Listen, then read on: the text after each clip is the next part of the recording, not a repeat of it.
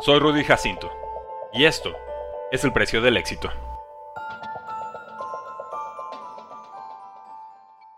Cuida a tu niño interior. John Sherman Smith nació el veintidós de noviembre de mil novecientos noventa y seis en Long Beach, California, el segundo de siete hijos entre Sammy Toa Schuster y su ausente padre. De ascendencia afroamericana y samoana, fue adoptado por su padrastro, Lawrence Schuster.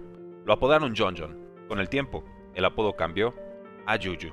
Creció con fe cristiana, admirando a Marquise Lee, Robert Woods y Nelson Agalor, todos receptores de U S C.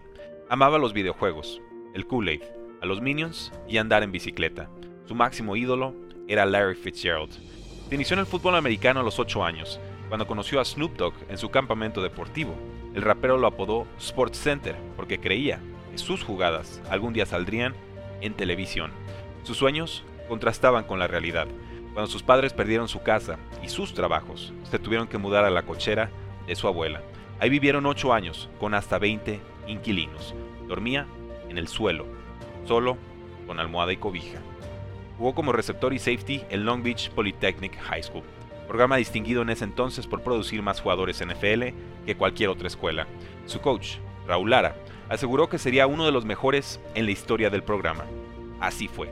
Cerró su último año con cuarenta y nueve recepciones, más de setecientas cincuenta yardas y nueve touchdowns, además de setenta y una tacleadas y seis intercepciones.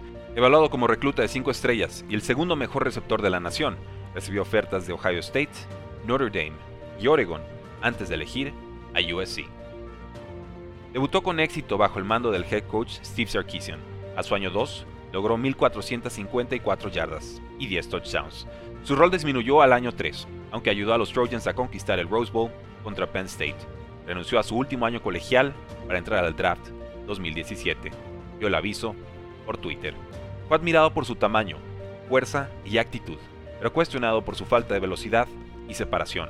Steelers lo tomó con el pick sesenta y dos de segunda ronda, detrás de Corey Davis, Mike Williams, John Ross, Zay Jones y Curtis Samuel. Fue el jugador más joven tomado ese año. Debutó con siete recepciones, ciento noventa y tres yardas y touchdown contra Lions, junto a Ben Roethlisberger, Antonio Brown y Le'Veon Bell. Llevó al equipo a récord de trece y tres. Fueron eliminados dramáticamente en ronda divisional por los Jaguars de Blake Bortles. Sumó ciento once recepciones, más de mil cuatrocientas yardas y siete touchdowns a su año dos. Fue nombrado Pro Bowler. La salida de Antonio Brown a Raiders lo convirtió en el receptor número uno del equipo. Decepcionó con cuarenta y dos recepciones, más de quinientas cincuenta yardas y solo tres touchdowns. Una lesión de hombro en semana cinco frustró su campaña.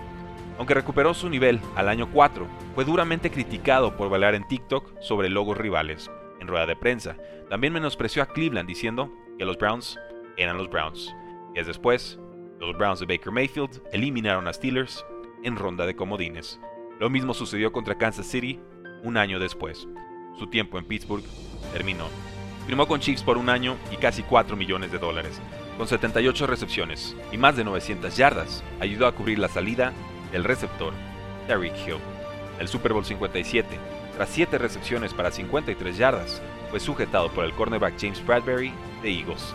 El castigo permitió a Chiefs agotar el reloj.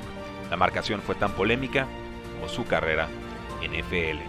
Hoy enfrenta un nuevo offseason como agente libre. Lo hace con la alegría de un niño. ¿Cuál es el precio del éxito? Nadie lo sabe mejor que Juju Smith-Schuster.